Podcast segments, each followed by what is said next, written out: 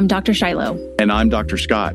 And this is LA Not So Confidential, the forensic psychology and true crime podcast. Each week, we explore the intersection of psychology, the criminal justice system, and entertainment. This week's episode is an audio replay of our live stream with the amazing Dr. John Delatorre and his take on the Johnny Depp and Amber Heard defamation hearings.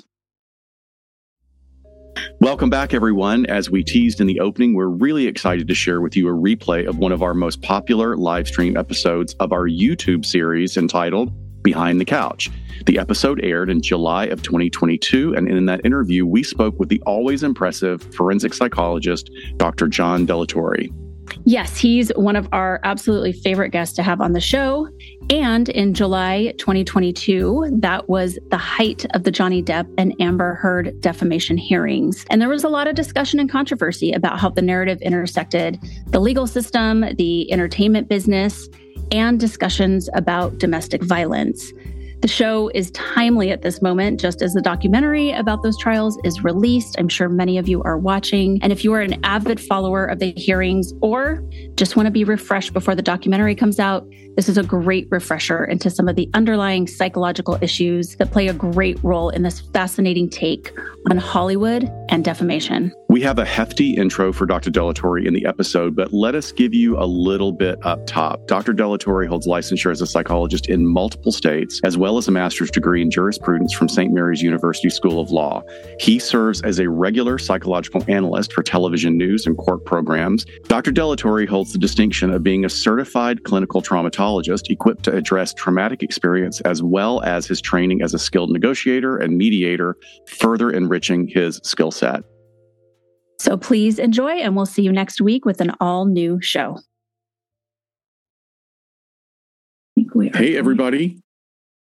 It is 4 p.m., and we are live streaming on our new platform with the full fee payment. so we won't be cut off after what, 20 minutes is what happened last time? Right, right, right. Um, yeah, let me give me one second. Let me just text our guest and let them know we're going to do some housekeeping at the top. Um, talk amongst yourselves. I feel like my theme music should be playing. I should next time I'll play Come on, man. Yeah. yeah. cool, cool. Okay. Um, hey everyone, welcome to Behind the Couch. Now streaming from elsewhere, and hopefully you're catching us on YouTube. Best way to do it. Uh, but we will continue to have this audio feed on the Behind the Couch feed on our Patreon stream. And then the video is, yes, live on YouTube right now, and we can keep that one. But we like to put our little intro on it. So we'll probably end up making it pretty and re putting it up there at some point. Uh, so I'm Dr. Shiloh here with Dr. Scott from LA Not So Confidential. How's everyone doing? Scott's going to be our our monitor for YouTube. So go ahead and put your questions in there. We are also we know it is streaming on Instagram right now. I'll try to keep an eye on that.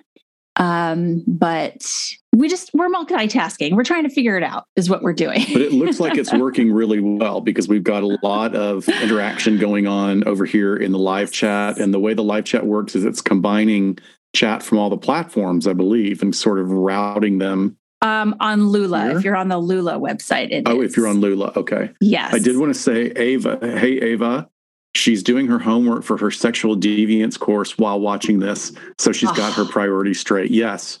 Yes, Absolutely. you do have your priorities straight. Thank you. oh, living vicariously through you. I miss that stuff. I oh, wow, up- there's a lot of there's a lot of homework being done. And yes, yeah. Yes, Abby, I, I did a, an acid peel. I did a home acid peel. So my skin is very glowy today. She nice. gave me a compliment on my skin. I mean, what what would our live streams be without our esthetician's corner? I know, seriously. like we should just broadcast while we're getting an extraction facial one day. Oh, dude, my esthetician would be down for that. I saw her today.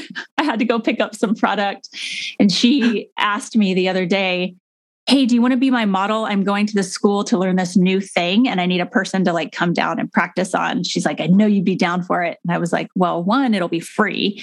Um, but i'd have to take a day off work. So it doesn't really work out. She's like, oh, okay, but we'll try it on you next. So oh, I did that one time in the 80s and got like the shittiest frost job Oh like, God! Oh, At a cosmetology awful. school, it was awful. Yeah, I had like a friend's like, "Oh no, it'll be really great," and then I, my hair was just fried. I had to go like to a like a, a, buzz cut for six weeks to grow the shit out. Nice, nice, all spiky and frosty in the eighties. Yeah. Awesome, awesome. Like little narrow sunglasses. Yeah.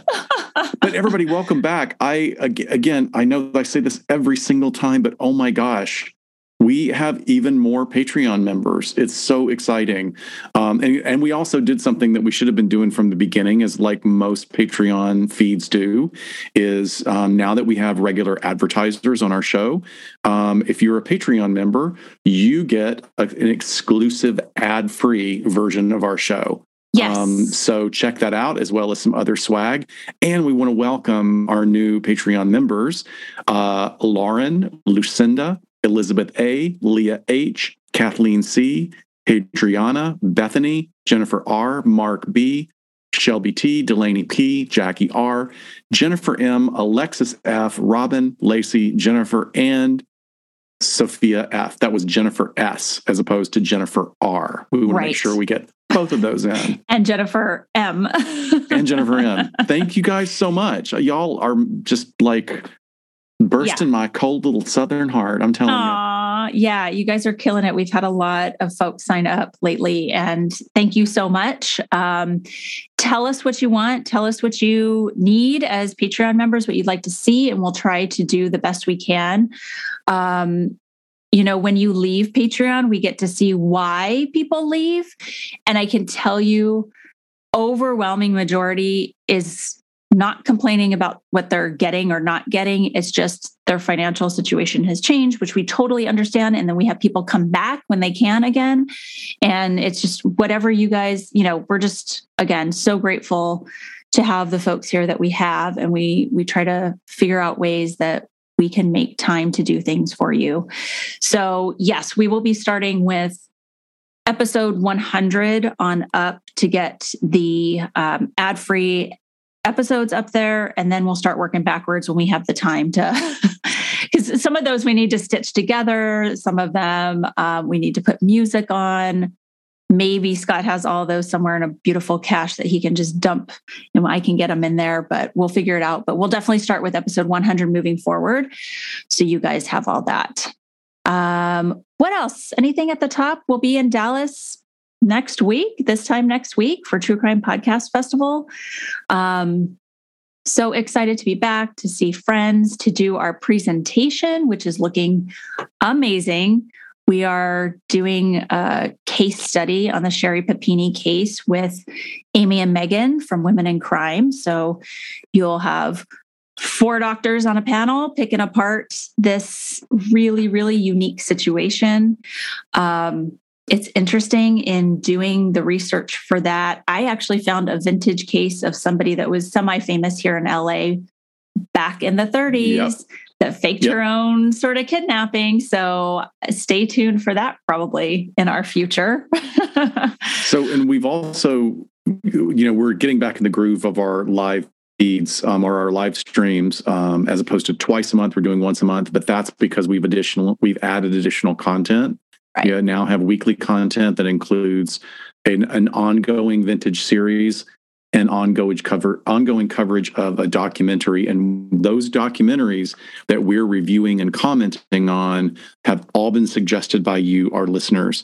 And there are some great ideas. So yeah. we've already um, recorded several of those and they'll be coming out on our regular schedule.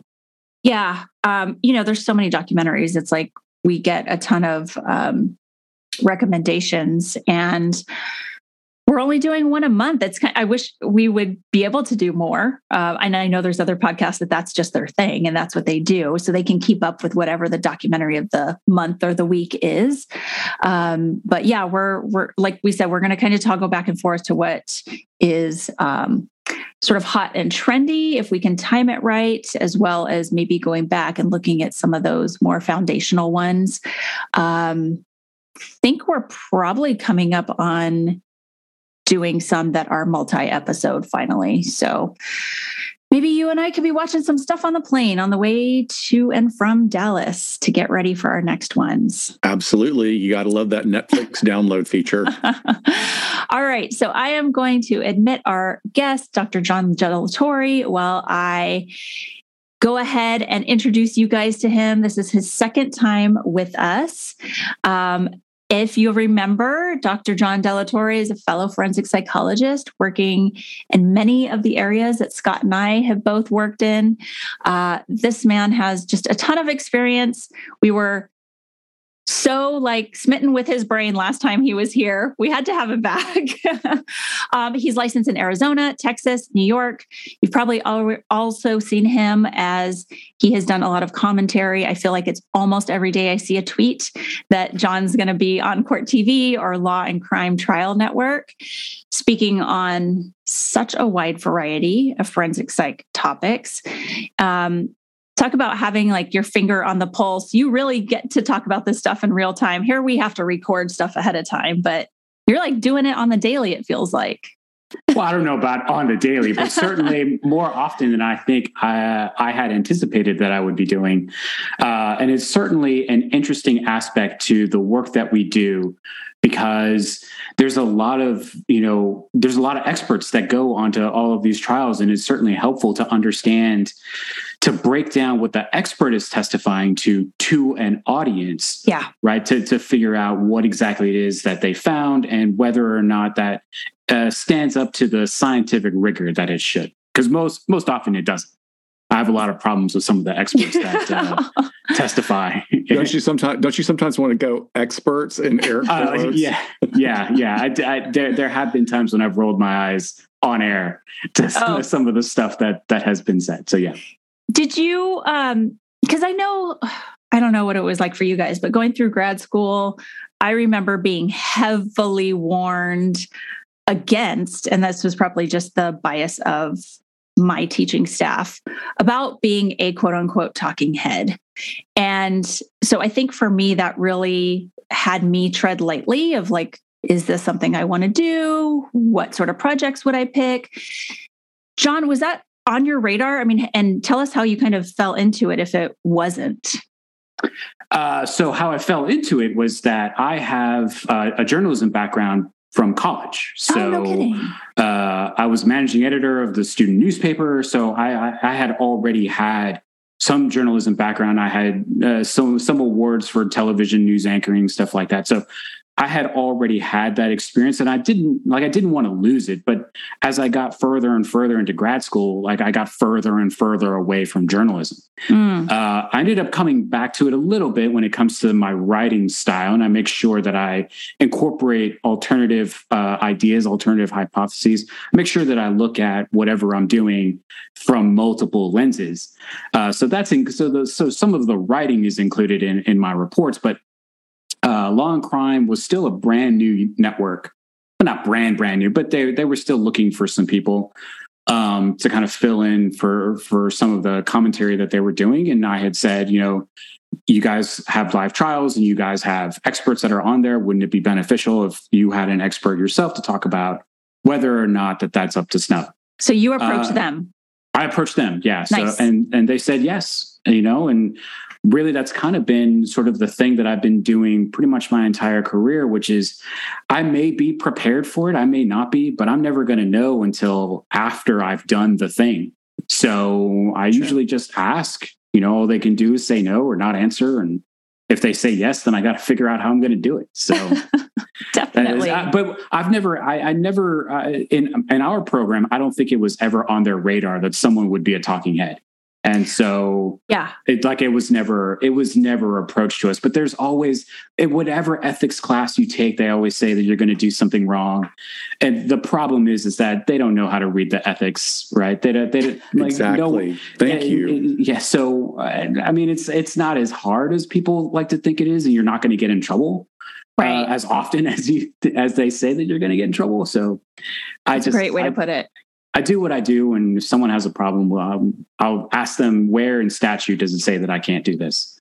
So you know, yeah. I I think that's Shiloh had such a good question, and it makes me think about sort of a timeline. I mean, I'm an older adult, but I'm a you know I'm a mid career psychologist because this is my third career. I went to school late and I heard some of that stuff. I was warned in my forensics classes and expert testimony classes like, yeah, I mean this this is a very necessary thing to do. We need people to do this, but be prepared, know what it means. Mm-hmm. But I don't but that was also over 15 years ago and I don't think anybody back then had any idea about how True. media was going to evolve. I don't, I mean, I certainly would not have been able to predict it. And I know my professors weren't able to. So I think that maybe we kind of tend to look through that lens that was forced on us, you know, two decades ago that just doesn't fit in today's world because there's a need for this now. There's actually a real need for commentary on framing something within appropriateness and morality and ethics or else you're stuck with these TikTokers who are like like doing all this strange content and stuff like that. And so I, I liken what I do, and probably what you guys do too, is this is the teaching part of what we do right? This this is us doing that aspect of of our work which includes teaching and includes you know making sure that other people understand what exactly it is that's going on and and all that other stuff. Because you, you, definitely don't want to be you know beholden to the tiktokers of the world you know oh my god there's and everything yeah. There's some right now. There's one that's saying it's a psychological fact. If someone looks up to their right while you're talking to them, they're in love with you. Like, what? Where did you even come up with I, this? Dr. Scott, you, you, are going to get me on a rant here. Go for it. Because we love TV, because Court, because Court TV has done this thing a couple of times, not often. In the evening programming that that I've been a part of, they have someone on there that is a body language expert. Mm. And the book is the the book that this person wrote is called "You Can't Lie to Me," and it's I I have to roll my eyes every time I listen to this. And when I get asked, you know, when I'm on air and they ask me, you know, well, this person is doing this thing, Dr. Delatorre, you know, what does the body language would say? I say, I always answer with, we have to really be cautious when we're answering a question about body language. I don't know this person, so I can't tell you. The science behind body language is absolute trash. There, there's nothing to suggest that any of the body language experts actually know what they're talking about.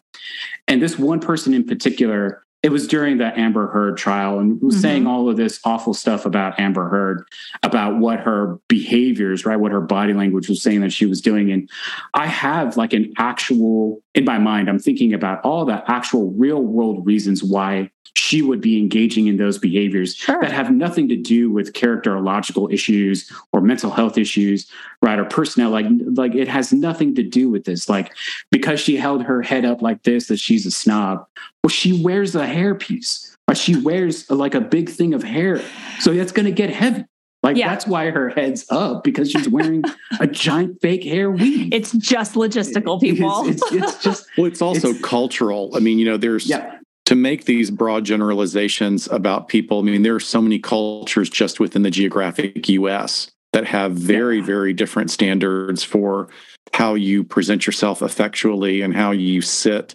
You know, I grew up in the deep south and every every girl of my generation and before was taught sort of the beauty queen way to sit. Like this is mm, the only yeah. way you sit and you don't move. So how could you read into that? There's yeah, I and there's several other copycat body language experts. I mean, how do they how do they get that title? Like, how did you become an expert? There's no courses for that. Yeah, one of them is like, well, I've been in like the DEA for 20 years or something like. So they'll lean on law enforcement experience and stuff like that, and it, they're clearly using right inappropriate techniques that they learned as part of like the interrogation process as they right. developed uh, their law enforcement skills but it's it, it's like i don't want our audience to think that body language like you can't do it. What's true is that if the longer you get to learn someone right the longer you know someone the more that you can kind of see how their body moves and why they do the things that they do.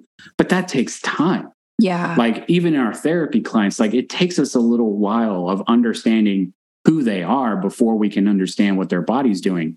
But a cold read or something like that, right? That's all the that's flim flam man, right? That that's a huckster, right? That's that's PT Barnum kind of stuff. That's, that's not that's that's not legitimate. Yeah, it is. Uh, we Scott and I were just having a conversation with someone last night about what an expert is, and you know, we broke down. You know, a, a plumber can be an expert in a court of law. He has a specific set of skills and experience and training that the average population doesn't have.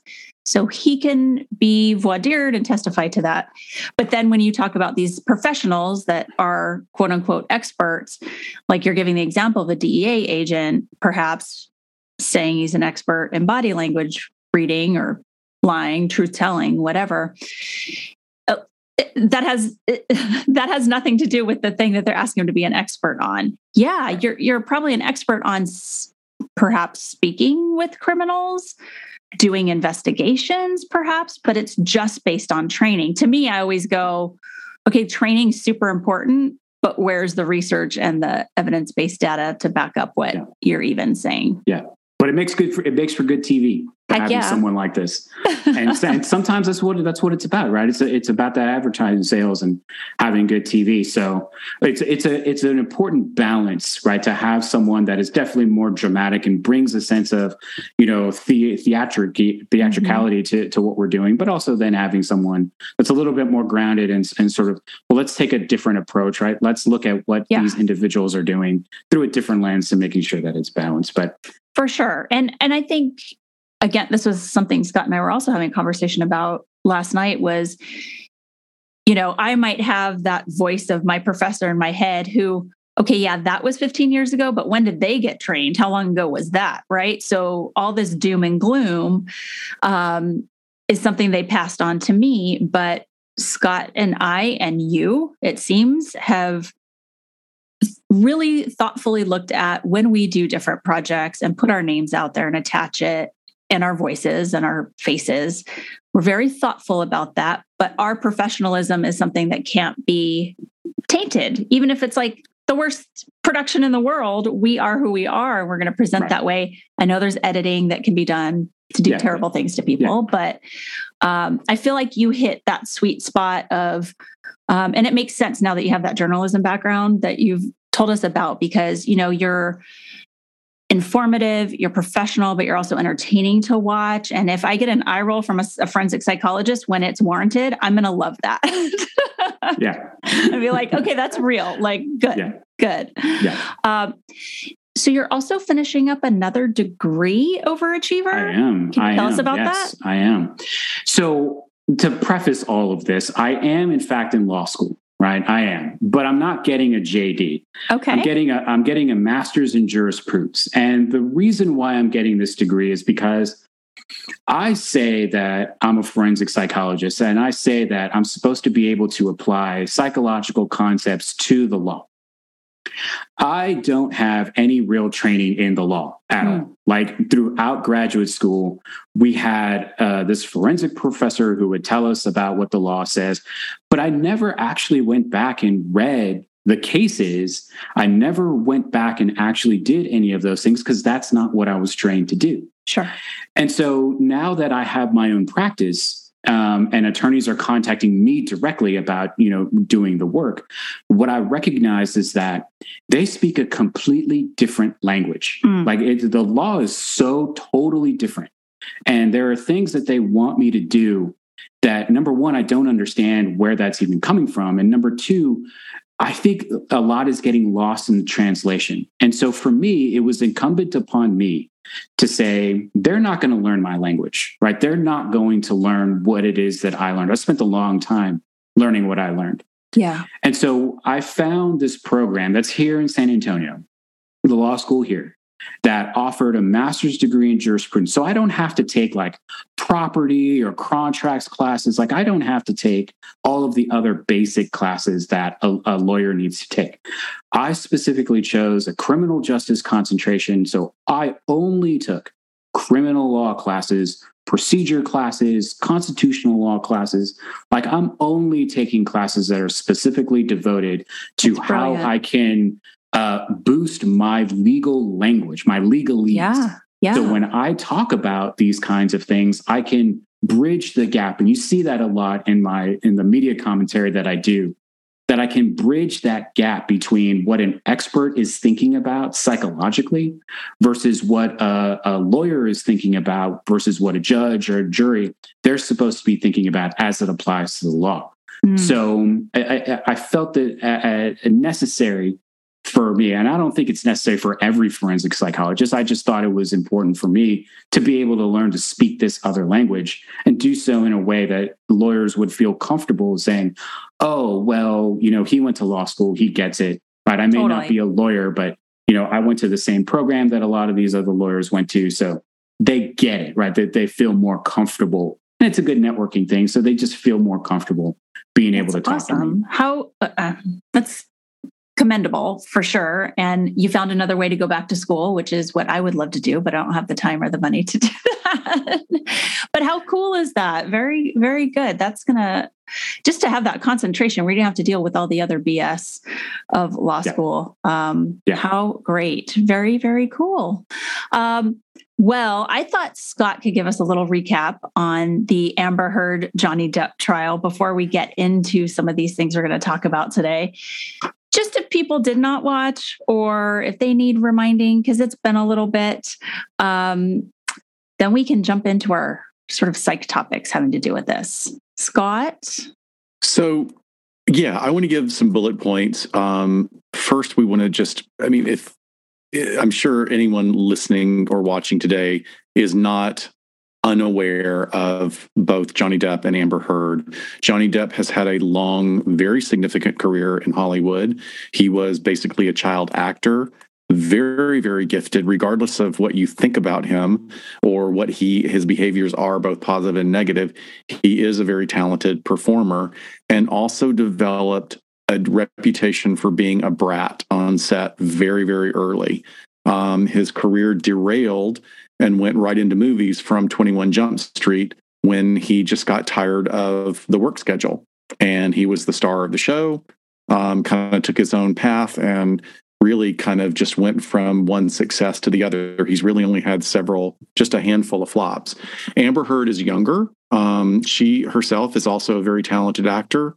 Um, she has not had necessarily the large uh, roles that Mr. Depp has had, although her career was moving along, especially with her being part of the uh, DC universe as Mera, um, and a superhero herself or an Atlantean um, uh, resident with a lot of superpowers. So Anyway, uh, let's talk about just the basics of the trial.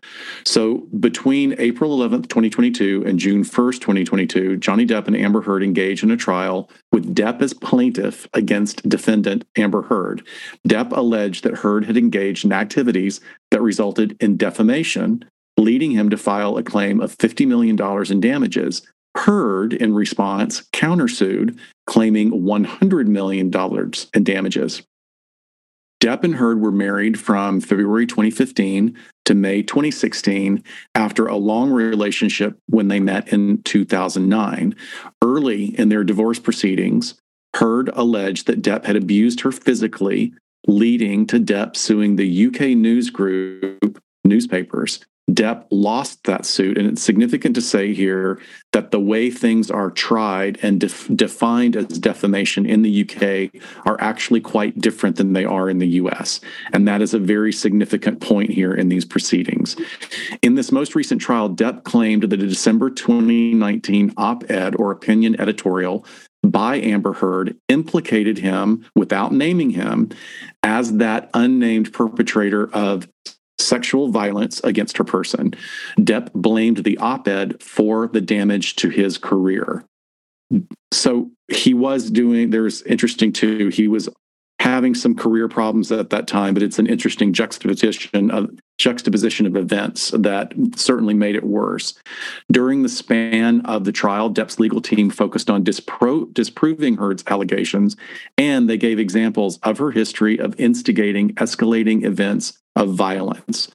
Jurors ruled that Heard's claims and statement regarding sexual violence and domestic abuse were false and did, in fact, defame Depp with what is called actual malice. So intentional, actual malice.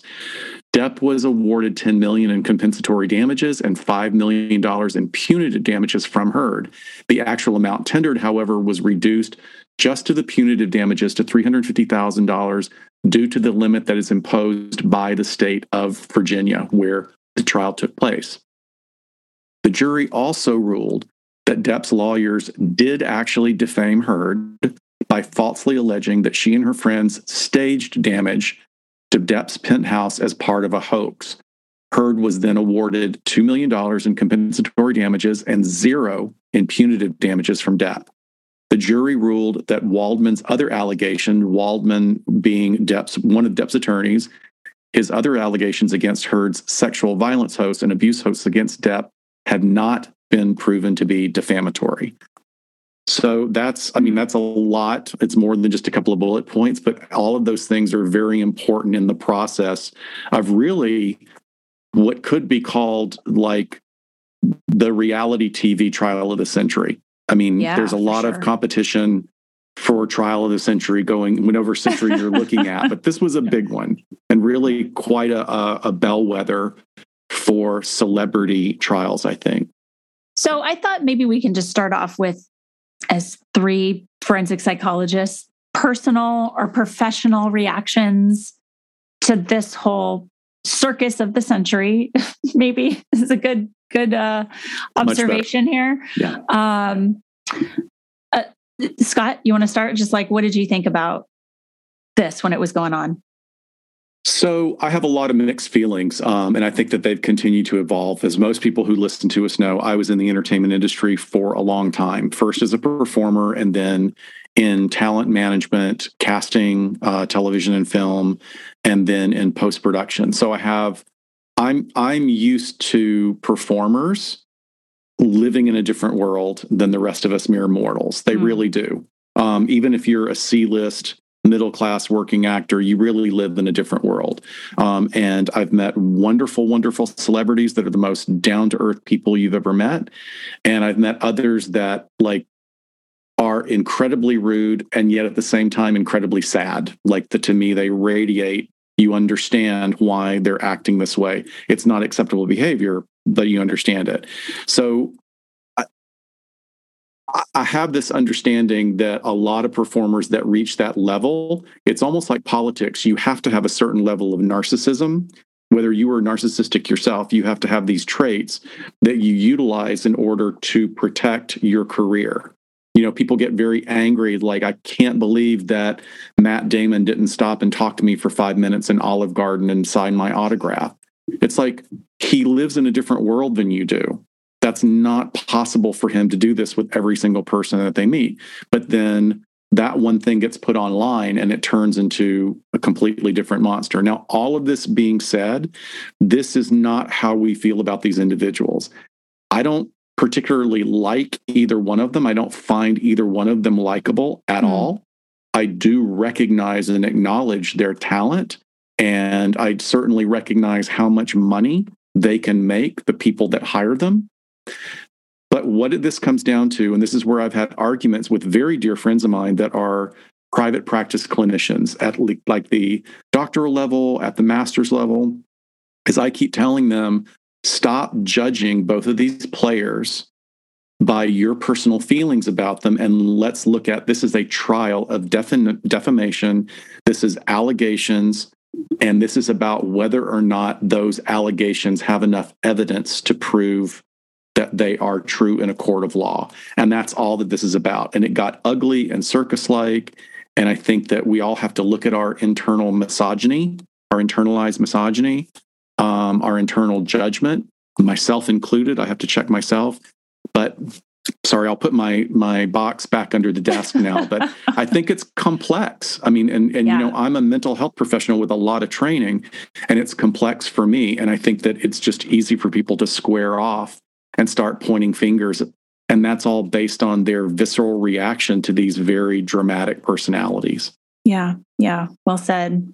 John, what about you? Just high level view personally. I'm, I'm going to echo every single thing that Dr. Scott just said. And I said all of that stuff on air. Like all, of it, everything that you. I was just about. copying you. I just like yeah. I was like reading you, including the internalized uh, misogyny. Like there, there were a lot of like hangers on for Johnny Depp that came after, who sort of were justifying uh, everything, and you could hear what they were saying. And and I had gone on air and I said that a lot of what I'm hearing is sort of uh, misogynistic, and I got just roasted online for saying, "Well, you just don't get it. You, are not paying it. Like you, you clearly don't get it." But I'm going to add a couple of things because I agree 100% with everything from I don't like either one of the two. I d- I don't think that either one really put on the best case. I think it was all show. Like there were a lot of problems that I had. I had problems with uh, the experts, the so good quote unquote experts that I have problems with every single one that had gone on. Um, I, I, I, don't think that they were as infallible as they portrayed themselves out mm-hmm. to be. But the other thing, the real thing that really got to me was that Amber Heard's defense team did not show up to protect her in any way, shape, or form. And I get that truth is the absolute defense against defamation.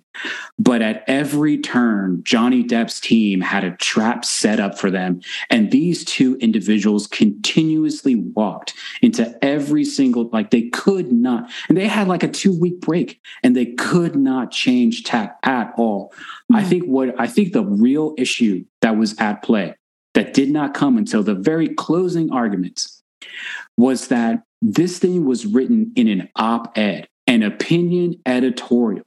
This needed to be about the First Amendment. Does she have the right to say her opinion about her perception, about her life? And nowhere was any of that evidence presented to the jury. Nowhere whether we like her or not, whether we believe her or not, is totally and completely irrelevant to this.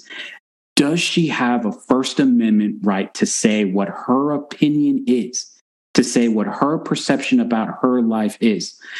And I don't think her defense team came anywhere close to even getting to the jury to say, no, this isn't about quote unquote definition, de- defamation. This is just the suit that was brought by Johnny Depp. This is about the, your First Amendment right to say your opinion. And nowhere in there did they say, did they present any evidence till, until the very closing argument. And even then, there was only a few sentences. And I think that's that's where they missed it. This could not be a, a, a grudge match in the dirt because Amber Heard was going to lose. And I, I, I have pr- plenty of reasons why I think she was going to lose. But she was going to lose this thing. And this needed to be an argument about the Constitution. And I think that would have gotten Virginia jury to talk about like actual constrict constructionist uh, interpretation of the of the Constitution would have turned that jury, but their defense team just failed her, just constantly failed. Yeah, that would have been so clean and concrete for them to wrap their heads around. Yeah. Uh, what a great defense that would have been like here it is. This is all this is about. The rest of this is dog and pony. Yeah, Let's and, focus and on that. and, and, she still may not have won but at least it would have been cleaner yeah, right? True yeah. true. Yeah. Well, I let you guys go first about your opinions about this case because I can tell you I recoiled from it very early on. um, and really started to uh, tap into more of what was going on online about it and didn't like that either. It just felt so icky that um, I really just kind of tapped out at that point. I watched a few TikTok like hilarious things done by very creative people. Um, and I know people were just glued to their televisions, but I really felt gross watching it and watching the recaps and reading about things that were happening afterwards that I really just just distanced myself from it because I don't know what period of time I was in my life. It was just too much to add to my plate, even for entertainment factor. But but that was just it. I guess that is my takeaway that it felt like, why are we being allowed to watch this? Of course, I know why, but like we're being allowed to watch this, and therefore it's an entire performance for the world to cast judgment, um, which just felt didn't feel like justice for anybody. No, no, I I really? 100% agree with all of that too, because it's just one of the things that really struck out to me, particularly early on with some of Johnny Depp's character witnesses that were there, was that they always described him as this Southern gentleman. what? Why? Why would a Southern gentleman? And I'm from. I'm not from the deep South. I'm from Texas, right? But so I'm from the South, right? But as a as a Southern gentleman, I never like Southern gentlemen don't bring out the dirty laundry in this way against a woman, as as misogynistic as that might be, right? Uh, uh, you know, uh, whatever that is, this is not something that a Southern gentleman would ever do. And so to, to for other people and him to come out and say that he's this kind of person, there are other ways that you could have handled this right in the press in the media right you've been in you've been in hollywood for a long amount of time you've got pr people that you can that you can hire to get you past this right robert downey jr yeah. right? Rob Lowe, like with the list goes on.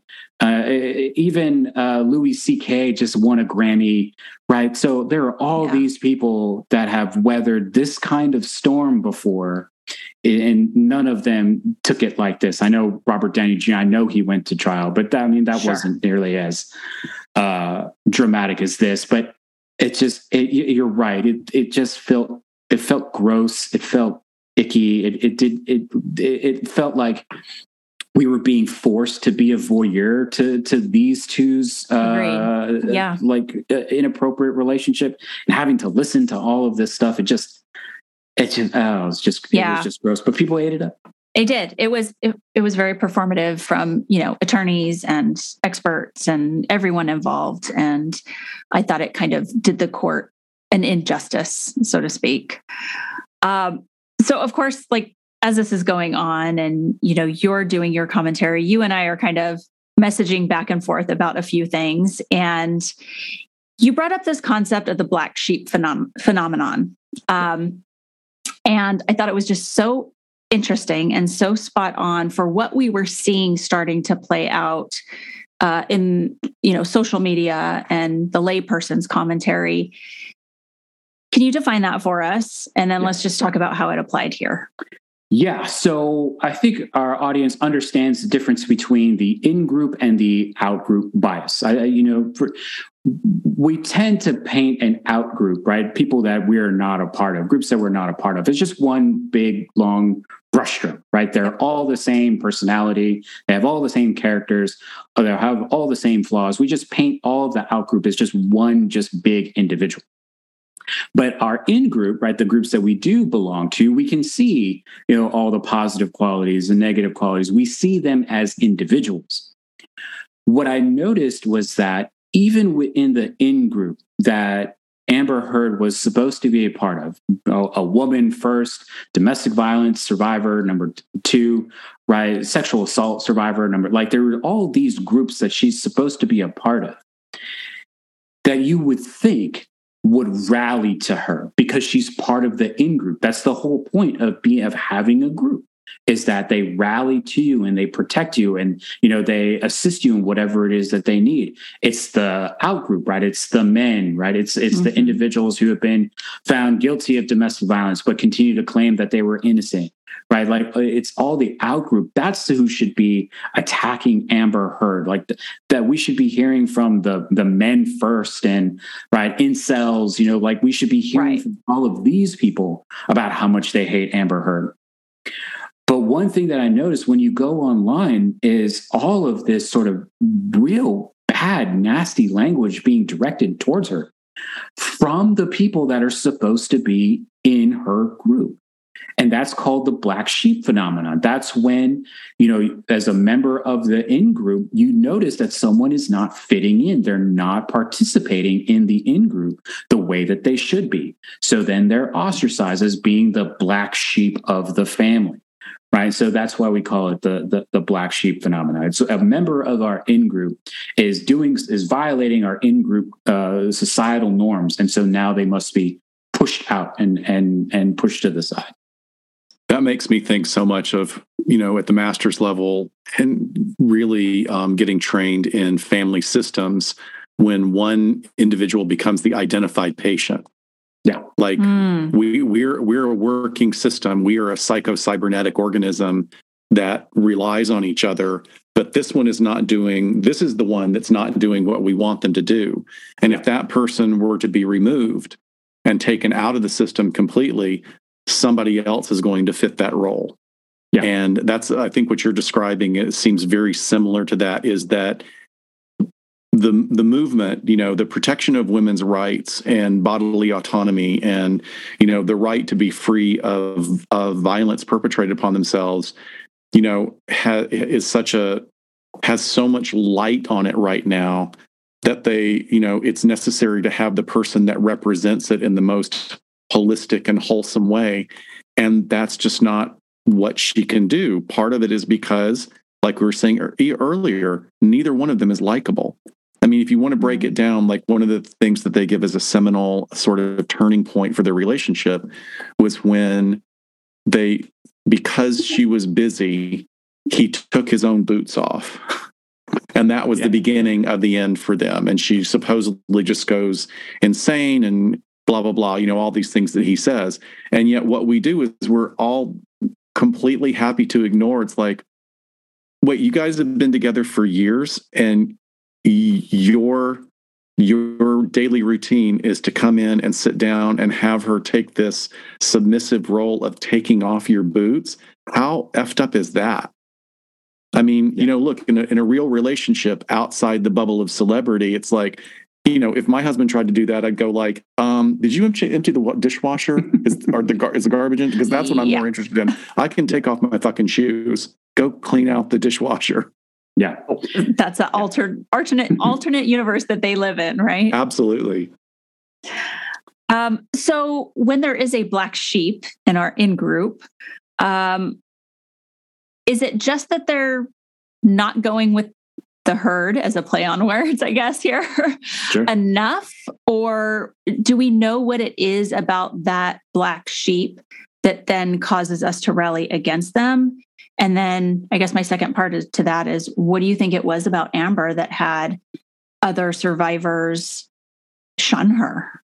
Yeah, so I, it, it's unclear what exactly it is that creates this black sheep, other than we recognize they're not fitting in into the culture that we've established as part of our in group. Um, it, it's it's hard to say what is what exactly it is that's going to make someone the black sheep. It could be that there is some kind of inaction, right? Maybe they were supposed to do something and then they didn't, and then moving forward that they're not going to be well accepted, or it could just be that they were supposed to represent something to a society at large and they failed to do so. And so now, because they failed to do it, now we have to shun them in such a way. I think there are a lot of things that Amber Heard that were unfortunate for Amber Heard. Uh, number one, she's not likable. Mm. Uh, number two, I think her physical appearance can it can work against you in some ways. I, I, think some people may be turned off by her attractiveness, mm, right? Like the, a reverse the, halo effect. Yeah, like a reverse halo effect. Uh, I think it's what do they call it? The devil's horns or something like. That. They yeah. call it something else. Um, and so, but the the one thing that I absolutely think turned everyone against her was that she kept embellishing the story. Mm. And you could, we're not good at telling uh, when some, we're not good at lie detectors, right? We can't tell when someone is lying to us, not right. really. Right. But we can absolutely tell when someone is telling us the truth. We're much better at we're, that, yeah. we're truth detectors. And so what I saw when Amber Heard was giving her testimony was someone who was looking for feedback whenever we tell a story, you know, we're all sitting mm-hmm. at the mm-hmm. bar or something like that, we're drinking beers, right? We're starting to tell our, you know, tall tales about how our lives been. We look to others, right, for our story to get feedback, immediate feedback. And if we don't think our story's landing, we're going to embellish just a little bit more. Right. That's just our natural tendency as storytellers It's just to kind of say, hey, you know, you guys aren't feeling it. So let me just up the ante a little bit. Yeah. And That's fascinating. that sounds like cold reading like when you go to a Vegas show and somebody's the mentalist. Yes, and, and so the, they keep they keep putting out bits and pieces of information so that somebody latches onto it. Yes, and we're we're we are good at detecting those kinds of things, particularly from those individuals that we want to accept us right? So if we want to be accepted by this group that maybe we only have a limited uh, participation in, or maybe it's a we have a long-standing participation, but we need bigger status than what we have recently. So we start telling these kinds of stories, and we start noticing how people are responding to these kinds of stories. And if we're getting good response, then we just continue to tell the story as is. If people are starting to look away, right, that they're focusing on other things, or maybe they're starting to have side conversations, then we have to say something something dramatic to draw people back into mm-hmm. the conversation. And so people were looking at Amber Heard's testimony and what she was saying, and it always seemed like it was one step more. Like every single event that she's describing, she describes, and then she turns to the jury and describes a little bit more. And then the next event occurs. She describes it. She turns to the jury. She gets whatever feedback that they're giving. And then she goes a little bit further. So every single time, every event, it becomes just a little bit more and more embellished. That That's had she just stuck, had she just stuck with one story, just, just yeah. one story, all you needed is if your case theory is that the absolute truth is defense to defamation, just say one story that can absolutely be believable to everyone because everyone has had this experience in a relationship. Just stick to one. But it started becoming 12, 13, 15, 20 different incidents that were supposed to be abuse where she's claiming that she's, you know, got the crap beat out of her or something like, and then there's pictures of, of it not happening. And so now she has to up the ante, right? Because not only was she the defendant, she was the plaintiff on the countersuit that she right that she filed. So now she's got to go back in for the rebuttal. So I think what was happening was all of these members who were she's supposed to be an in group of all of these women's groups, feminists, right, domestic violence survivors, right, intimate partner violence, sexual assault, like all of these groups that she's supposed to be a part of are looking at her. They're turned off by her because of her attractiveness, right? They don't think they don't believe her because she's, you know, a beautiful actress number 1 some people tend to believe that the more attractive you are, the less likely you are to engage and uh, have bad things happen to you. Mm. And then, uh, and then she goes on the stand and starts saying all of these things, and people are like, "This, but this doesn't sound like the truth. It may not be a lie, but it's certainly not the truth. And so then they just then they come after you more and more and more. And that's when you are the black sheep. And that's when the entire social media community has completely turned well not everybody. There's obviously you know some people who believe i believe amber heard was a pretty uh, trending yeah. hashtag but a lot of people just did not believe her. And that's because it seemed like she was embellishing when she did not need to and yeah. that's the other thing. She did not need to do it. There's so much perform- performing going on with both of them in very different ways. Yeah. And one of the ideas that I noted, I mean, one of the things I noted in watching her was, you know, there's a rhythm to the way people speak and share information. And if you're overwhelmed with earnestness, it becomes overwhelming to the point that it doesn't make any sense anymore and everything that you know as she like you said that that word embellish as she continued and continued to embellish and it was so earnest and so earnest it's like it, it didn't feel real anymore you know no matter how good of actors both of them are it, it, you know that kind of level of earnestness at this level ongoing oh day after day it just didn't feel sustainable i wonder if that's yeah. kind of one of the reasons i had the yeah. the visceral reaction i did well, it's so yeah. interesting to think of, like you're saying, let's put ourselves in her shoes and her perspective of being in a courtroom, which is, you know, they're not a traditional like entertainment audience. And if she's sitting there thinking, oh man, I'm getting nothing back here, which you're not really supposed to in a courtroom, right? Like most people are going to be kind of neutral and stoic.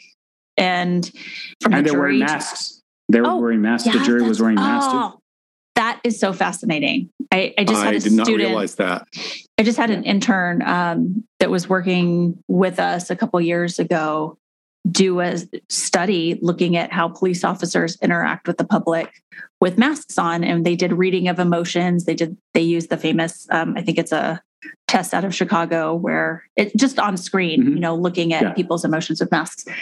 Anyway, I digress. But that, it's just so interesting to think of from her perspective. She feels like she's not getting what she needs in the moment when she's incredibly anxious and nervous and sitting there and she needs some feedback, some soothing. And so she embellishes a little bit more, maybe not even to consciously you know, win or get sympathy, but because in the moment it just feels off for her. And also, if we want to talk about, if we want to continue with our social psychological talk that we're having, she's primed because when she's driving into the courthouse, all yep. she sees are justice for Johnny, right? The llamas that were there for Johnny Depp, like all of these things, everyone that was there was yep. only for Johnny Depp. The courthouse, right? The courtroom, right? In the gallery, all of them were for Johnny Depp. So she's walking into a room where everyone is there that's against her. And so she's already primed to say, I have to win these people over. Talking about, you know, some of these diagnoses that she got, the narcissism, borderline, all mm-hmm. that nonsense that she was diagnosed with, right? I think it was that it's completely wrong. If these individuals, right, who grow up in the entertainment industry, who want to have entertainment jobs, understand that in order to get the job, in order to get money, right, in order to live, they have to win these producers over. You walk into a room and everyone's a producer because you don't know who has the real power. Right, yeah. Dr. Scott, you you don't know who the one is really going to be making the decision. So you have to win every single one of them over, and you don't know who they are not as a person. So you don't know what kind of person you need to be in order to win them over. So then you have to be all things to everyone all of the time. The people that you really need on your side have a mask over half of their face, right? And the people that you can see are all carrying signs that say justice for Johnny, and you know that they're not there for you. Hmm. So how do you, how can you win? How can you win? I, I think that's a really astute observation. And I like especially the fact that, you know, what you're doing is pulling away from diagnostic labels, which I think is really wise and, and moral and ethical, and frankly, better than me, because I, I, generally tend to get pulled into like, oh, let's slap a diagnosis on it. But one of the things along the lines of that that worked in Depp's favor is that he never wavered in what he was. He presented as his sort of artistic grotesquerie you know, that he's been doing for years. Yeah. And he was continuous. And you may not like it, but at least he's consistent, as opposed to what we saw in Amber is this uh, attempt at being a chameleon to every yeah. single question and then and not and having difficulty sustaining it i mean it felt very frustrating for her at some point where she's trying like you said to be all things to all people and no one no one can sustain that, and nor should they. It may, we might have, the audience might have trusted her more if she was just able to maintain like a you know, project a sense of stable identity in a way, I guess. Yeah, I described it on air when we were talking about the differences between their testimony. I said that Johnny Depp's testimony was naturalistic and authentic. Amber Heard's testimony was rehearsed. Now, I didn't think that either one did something that they shouldn't have done. Uh, Johnny Depp absolutely needed to be naturalistic and authentic. Amber Heard absolutely needed to be rehearsed. Neither one did the thing that they shouldn't have done, but Johnny Depp was prepared because he was consistent. Mm. With Amber Heard, she didn't have the consistency that's associated with it. So she may have been rehearsed, but she's still looking for feedback. Johnny Depp didn't care about the feedback because he wasn't the one saying that all of these things impacted his mental illness. So Amber, his mental health. So Amber Heard, who used mental health as a part of her uh, defense strategy, now she needs to play into these kinds of things. And now she's got this other expert saying that she's got these other kinds of things. She's got her own expert saying that she's got different things. And who is who can she believe? Who, who can who who is the most who's the person that she can absolutely rely on as being truthful in what what they want for her? Johnny yeah. Doesn't care because he knows he has all of them. He had a string of individuals go on there talk about how great he is. Who did amber heard have? She didn't have anybody. She had her sister but everybody's going to you know lower that credibility because it's her sister Yeah. So it, it, was it's it's such an interesting and kind of voyeuristic look into the into their relationship, into their world that we probably didn't need to get, but now that we now that it's here, now now that it's here, um, I just want to read some of the just some things from social media. You talked about the the justice for Johnny Depp hashtag. So on TikTok, videos tagged Justice for Johnny Depp amassed over 20 billion views, while hashtag wow. I stand with Amber Heard amassed only 30 million. Um, you know, content creators just like went to town. There was the trend of mocking her testimony from like putting her as Dr. Evil. Hashtag Amber Turd was something that was, you know, viral. Yeah to the my dog stepped on a bee meme that we couldn't get away from. Um, they were doing comedy skits mocking her legal team's performance. I mean, the ridicule was just like really, really hard to escape. Um, and then you have Johnny Depp with his odd behaviors that were just sort of written off as like his little quirks, you know. So right. again, we're he was doing allowed this, that. Yeah, yeah, we're doing this double standard thing. Well, every single move of hers was disparaging of you know she's being manipulative or cruel or emotionally unstable right what do we always go yeah. to with women like let's just she's say they're her, unstable. her wombs just flying all over the room it's it's wandering it's wandering. wandering and also yeah. like why you know an example of of holding that double standard is you know johnny's um declaration that i will not look you in the eye. You know like it was oh yeah. like why why wouldn't we give that much at, at least that as much ridicule as we would amber's behaviors? Because it really was just as yeah. as significant yeah. It's just they were willing to accept that and in him where we won't accept her behaviors. Yeah. Let me jump. Let me, because this could tie back to something that we talked about earlier. Before we had heard that he had, t- he had told her that I will never look at you. She had already gone on the stand and he was already looking down the entire time. So I was on uh, a network with a body language expert. And the body language expert said that the reason why he wasn't looking up was because he was the real victim in the story in, in this in, in, this incident, and a real victim never looks their uh, perpetrator in the eye. What? So that's why never never looks their oh, speaking in, in absolutes now.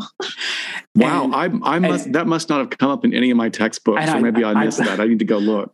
I believe that was the one time because usually I can keep myself together, but I think that was the one time I actually rolled my eyes on air.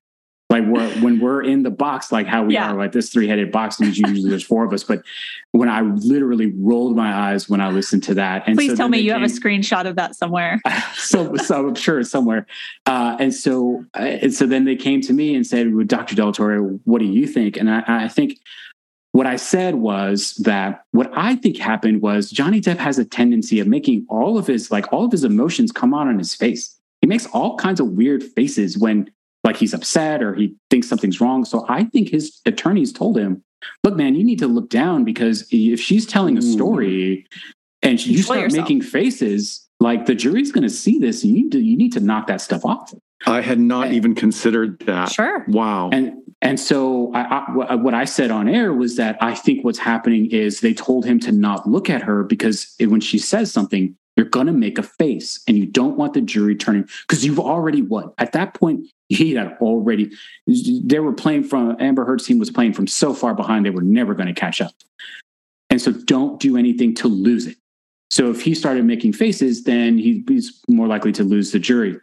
And then later on, we start hearing this nonsense about how, well, I'll never look you in the eye again and stuff like that. They clearly looked at her and stuff like mm-hmm. during breaks. Like he clearly did this. I think what really happened was they told him to stop, you know, don't look at her, don't make faces, right? She's going to say what she's going to say. Let her do it and just move on. But this, but this body language expert said that a victim never looks at their perpetrator in the eye. And it's clear then that because he was looking down, he was the victim in this case. I'm sorry, victims go back to their perpetrators a lot. Yeah. Like, come on, yeah, I, I, I mean, actually not even worth a rebuttal there. I guess it's. I just uh, it was it was ridiculous. No, great example. Thank you yeah. for that. Scott, are there any questions from anyone on feed over at YouTube? I'm not seeing any questions. I mean, we've got a lot of activity. Let me tell okay. you, like this is this is, uh, and also another. We've got some really smart listeners who I are, know. are making really great comments. Yeah, we have and on it's, Instagram. it's nice to know that people are are have feelings about this both ways, but can look at it somewhat dispassionately because I think that that's what we're getting mainly from what you're what Dr. John is sharing with us today Yeah. is that you have to look at the big picture and and um, it's a lot more complex than social media wants us to have it. We want it we want it to to be just as money making as a TikToker, I guess. For sure. I, I have one from on Instagram, um, Hobosaurus Rex. Love that name.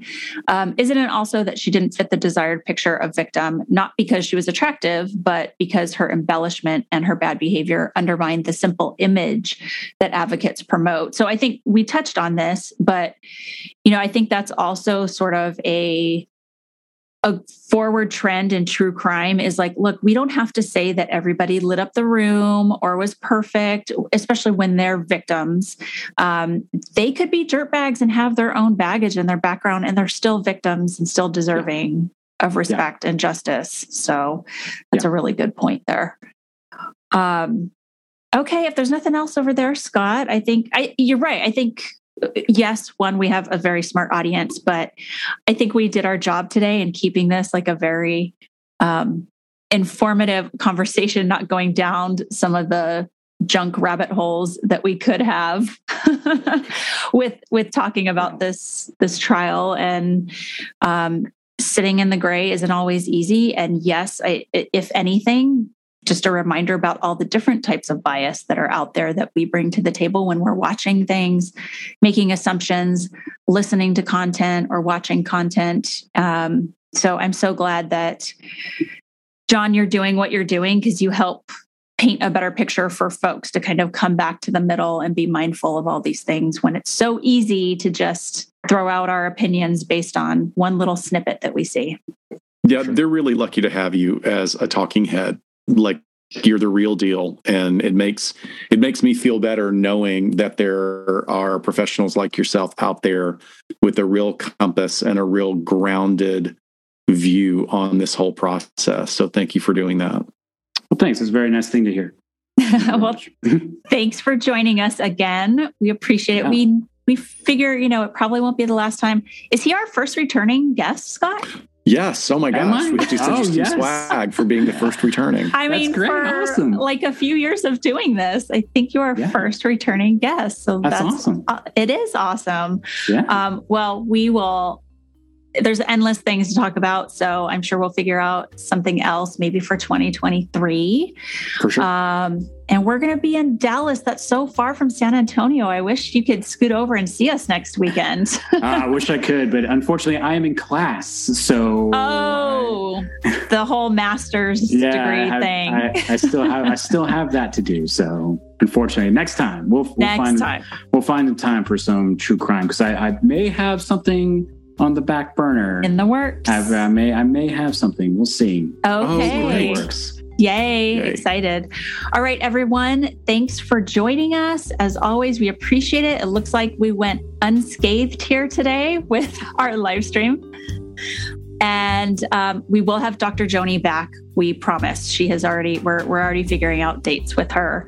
Um, but thank you, everyone. And we'll see you next time on Behind the Couch. All right. I have ended the live. So we're not live anymore. Yay, it worked. Thank you Yes. so much. Yes, thanks. Thanks for having me. I didn't know I was the first returning guest. That's sincerely thank you for spending some time with us today. LA Not So Confidential is part of the Crawl Space Media Network in partnership with Glassbox Media. Each episode is hosted, produced, and written by Dr. Scott and Dr. Shiloh. Our post production editing and sweetening magic is handled by the multi talented Jason Usry of Ear Cult Productions.